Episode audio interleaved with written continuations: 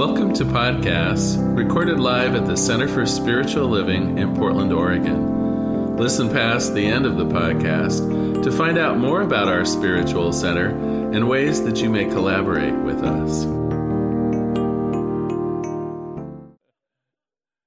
Thanks for being here today. So glad you're here. And Happy New Year, everyone. One of the habits that we have, and I think it's a good habit, every year we go back to basics. And so we, we learn about the science of mind sort of from scratch. And we're using the Science of Mind textbook, Ernest Holmes' exploration of this as a philosophy. And I'm going to start with the very first chapter of it today called The Thing Itself. And you'll notice the thing itself doesn't mention the G word at all. And that, of course, completely on purpose. The idea of this first lesson is to explore what this thing called spirit or God is. And in many ways, I'm going to ask you to put aside all of your existing thoughts and training. I know, let's breathe. Many of us were raised in different faith traditions. Many of us maybe weren't raised with an idea of what this, uh, this thing called spirit is. Some of us maybe have an idea of some guy on a golden throne in the sky. Others maybe more indoctrinated in the mystical traditions and feel it as a force. And, and for right now, for just today, let's just step aside for just a moment and leave all of our existing thoughts and belief aside. And, and let's listen to what Ernest Holmes, the founder of Science Mind, has to say about this thing called spirit. A place to start by way of introduction is actually the foreword. I was lucky enough to get one of the last copies of the 50th anniversary edition of The Science of Mind. And the reason I love it so much, one of the reasons, is that it has a lovely introduction by Jean Houston, one of our modern mystics. And here is what she had to say in the 50th anniversary foreword. She says, This is a book for the ages. It contains the distilled wisdom of many eras, many cultures, and one great soul. To read it is to be charged, to enter into partnership with Spirit itself, to relearn the laws of co creation. It is perhaps one of the most potent and influential books of the 20th century, and yet, it appears in no compendium of great books. Its words have inspired countless millions, seeded the growth of spiritually innovative churches and philosophies, and yet no universities place it as part of their curriculum. Perhaps this is as it should be. For it is the hidden masterpiece which must be discovered only one is ready to enter upon the larger life. So, welcome to the larger life. And I'm going to start out with a joke. Two clergy argued late into the night about the existence of God using strong arguments from scripture and science, they ended up completely disproving God's very existence. A guy in the sky, a golden throne, judging our actions, watching everyone, causing pain and suffering. It just doesn't make any sense, they concluded to one another. The next morning, one clergy member was surprised to see the other walking into her church for services. I thought we agreed there is no God. Well, yes, she replied, but what does that have to do with anything? so, what is the nature of God? What is this thing itself? Well, one thing I think that we agree on with the other major religions of the world is the scope of this thing. We do believe that God is omnipresent, omniscient, and omnipotent. So, all wise, all powerful, everywhere present. That is something that most of the world's religions agree on. But we do throw a spanner in there. Our definition of God also includes how that is to be because we simply define God as all there is. So, nothing outside of God. The manifest universe is part of God. That big bang that created everything was God doing its work and creating out of itself everything. So, God very literally is all there is. Nothing outside of spirit, no devilish forces, no outside influences. There only is Spirit, only is God. And so, therefore, those three omnis that I mentioned make total sense, right?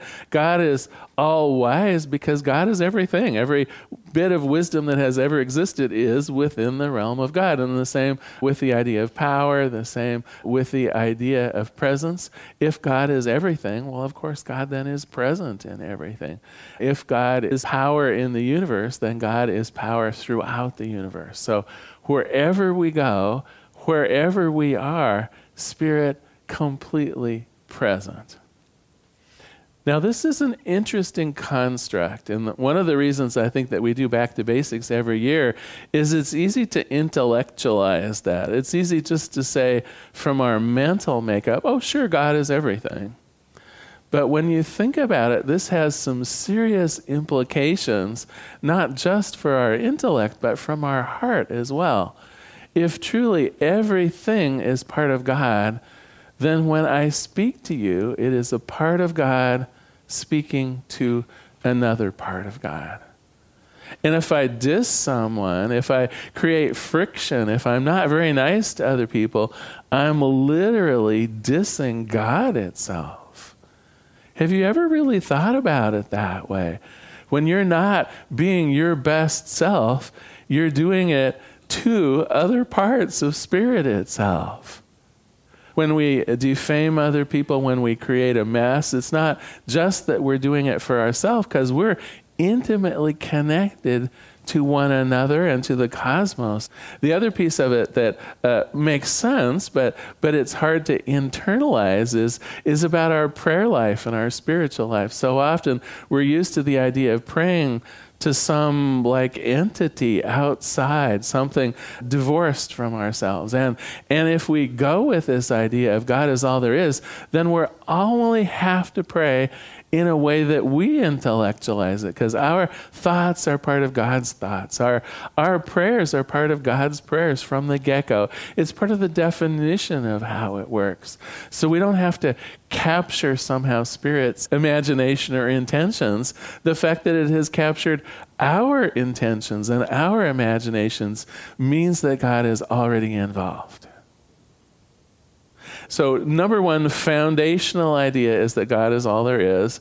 And in fact, if you just went home right now, you could tell everybody, I know 80% of what they teach in the science of mind, because almost everything else is a corollary, an add on to God is all there is. But I will throw out one more idea for today that's pretty important, and that also has to do with the nature of God as immanent. And because we say that God is everywhere present, that implies immanence. But, but contrast that to how many people view God as, as separate. How many of us were raised with the idea that God created the heavens and the earth and then stepped back or, or removed itself from the creation and then is looking down and sort of judging, evaluating how it came out.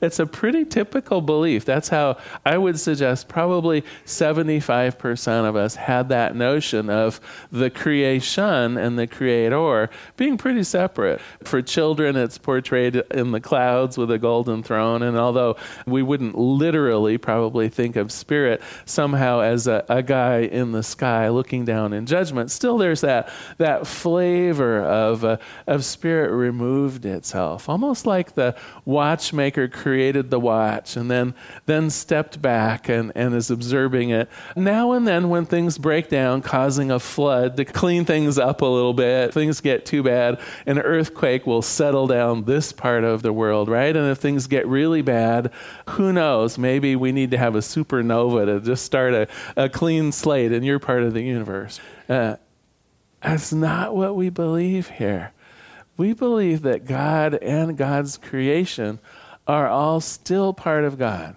And in fact, in a couple weeks, we're going to talk about how God never stopped creating, that the creation process itself, of course, ongoing. But for today, I want to focus in on this idea of immanence because it is so important to really everything that we do here. Our prayers don't have to go anywhere because God is present. Our thoughts and our interactions with other people are present within the confines of spirit itself. There's no devilish forces, there's no distance between what we desire and our thoughts, right? It's another common thing that comes when we believe that spirit is separate from its creation, and that is that feeling of lack, that feeling that I don't have what I need to have the good life.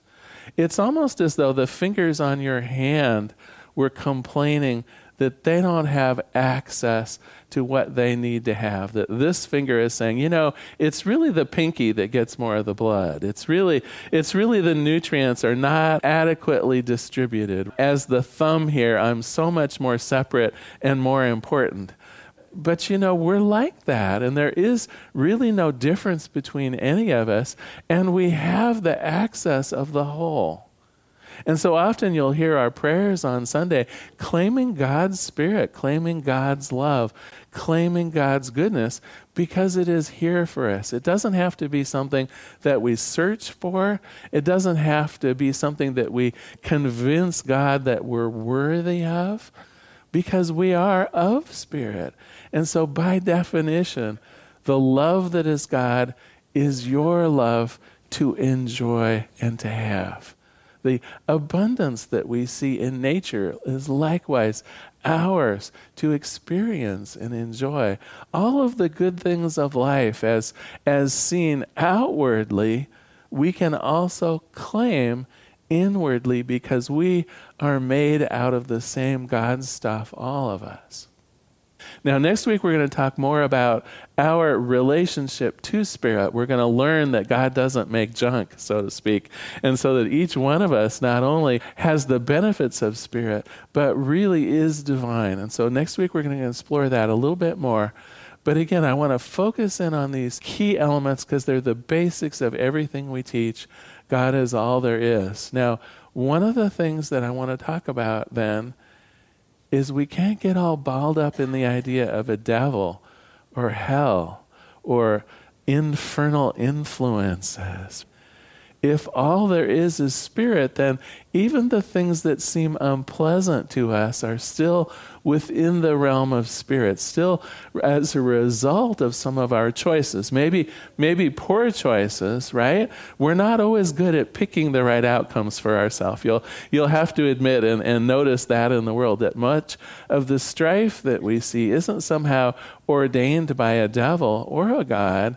It's God giving us the free will to explore our universe. And so when you look around and you see war, when you look around and see famine, this is not caused on purpose by some either heavenly or devilly. It is we humans that are participating in our own free will. And so, this idea of God being present everywhere isn't at all to suggest that there, there won't be things that look less than ideal in the world. And unfortunately, we have to navigate through that. And we'll talk more in a couple weeks about how we can use some of the principles of science of mind to have better outcomes, to, to see our lives improving. But it isn't the idea that somehow God is punishing or that God is rewarding. We are all equal in the, in the eyes of Spirit because we're all part of Spirit. It's God approving of itself, including you. It's God blessing itself, including you. It's God offering up love and joy and peace and, and happiness and abundance as you and through you and for you so that it can enjoy itself. Think about that for a moment. The only way God gets to experience the human existence is through us humans. And so when we are enjoying ourselves, God is enjoying itself. When we're experiencing love, God is experiencing love when we're experiencing abundance and peace, all of the, the good things that we desire, we're actually fulfilling those things in the human realm on behalf of Spirit itself. Have you thought of yourself as acting on God's behalf, even in the most mundane, everyday ways? You don't need to have a ministry, you are a ministry. Everything that you say, everything that you do, everything that you act out has its basis in the divine. Now, that isn't to say we're perfect individuals. Oh my gosh. I could start with myself with that would be a very long and boring speech. of course, we, we have our imperfections. Of course, we make bad decisions, but, but essentially and clearly, we still are an emissary of the divine made out of divine stuff, created to be part of the infinity that is spirit. It's all that we can be if we define, back to that definition of God as all there is, it means us too. So, to recap, and then I'll give you a little bit of homework. Really, only two things you have to take out of today's lesson, if you will. One is that God is all there is, and that too, God is immanently present always in everything, including yourself. All right, on to the homework. I'm hoping that most of you either enjoy a little bit of meditation, contemplation, or journaling, because you can approach this homework in any one of those three ways. The idea is to explore what is your idea about God or Spirit? And of course, use your own languaging. Some of you might want to think of the divine as Allah, as the divine feminine. It's one of the reasons Ernest Holmes called this chapter the thing itself, because it's not important what it's called, but how do you picture it? How do you see it? And so that could be a journaling exercise, it could be something that you take into meditation or contemplation. How do you see this thing itself? And then once you have a, a mental picture of it, once you've written down the elements of it or, or what you believe to be true about it, I'd like you to compare it against the three omnis. Is this picture that you have created truly omnipresent? Is it present everywhere? Is it uh, omniscient? Is it wise? Does it contain the wisdom of all time? Is it all loving, right? I want you to evaluate this idea of spirit that you have in your own mind and see if it's big enough. See if it's powerful enough. Could what you have imagined in your own mind created the heavens and earth? Could what you have imagined in your own mind right now explain the, the wonderful science that we know to be true? Really think about is my concept of spirit big enough, wise enough, glorious enough? And if not, is it time for the upgrade? Is it time for a little bit of a change in there to allow for more love, for more joy, for more peace, for more happiness, for more abundance? Is your idea of spirit that big? Well, I'm going to close today with a, a quote from the book uh, and a prayer, of course. This is how he ends the first chapter of the thing itself. He says, briefly, let us recapitulate. There is that within every individual which partakes of the nature of the universal wholeness, and, insofar as it operates, is part of God. There is that within us which partakes of the nature of the divine being, and since it partakes of the nature of the divine being, we too are divine. It reacts to us according to our belief in it, and it is an immutable law subject to the use of the least among us. So each of us has complete access to it. The mind which we discover within us is that mind which governs everything. This, this is the thing itself, and we can recognize it in its simplicity. Let us pray. There is one power, there is one presence, there is only this one thing, and it's everything. This thing itself Every person, every place, everything, every idea, everything seen, everything unseen. It is both the creator of the Big Bang and it is the manifest universe itself. It's all this one thing. And what I know to be true is that that, by definition, has to include me. That which created in the heavens and the earth also created me. That divinity is also within me. And as it is true with me, it's an inescapable fact that it is true for everyone and everything. Each of us created out of God's stuff. each of us created in the image, the spiritual image of Spirit. And so for this day, I know that with increasing knowledge, it is easy for each of us to see that when we're speaking to someone, we're speaking to another part of God. That when we are doing our prayer work, we only need to speak loud enough for our own mind to hear. That the things that we desire are within our reach because they too are part of our divine inheritance. Love is seeking us as much as we are seeking it. Peace is seeking us as much as we are seeking it because we are all made out of it. And so for this week, I, I offer up this idea that each of us might expand our minds, our hearts, and our spiritual nature to have a God that is just a little bit bigger and at the same time a little bit closer to recognize the complete unity of all people and all things, to recognize Spirit in all and as all. And so, for this capability, I give great thanks. I release this prayer into the activity and action of the law. I release it into the here and now where Spirit resides. And together we say, and so it is. Thank you so much for being here today. So glad you're here.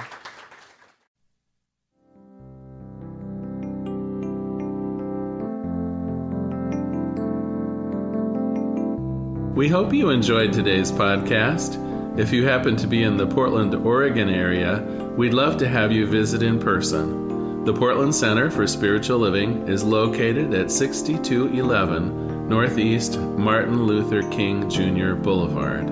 We have inspirational services at 9 a.m. and 11 a.m. every Sunday. We also have many programs, classes, and workshops developed just for our online audience. To find out more, go to our website at cslportland.org and look under the Online tab. We have a variety of content dedicated specifically for our podcast listeners. Our mission is to open hearts, ignite minds, and make a difference. If you'd like to support our center and its podcasts, you can donate online at cslportland.org/donate. Our website is also the place to learn more about what's going on at the center or to contact us. Allow us to become part of your extended spiritual community. Wherever you are on your spiritual journey, you are most welcome at the Center for Spiritual Living.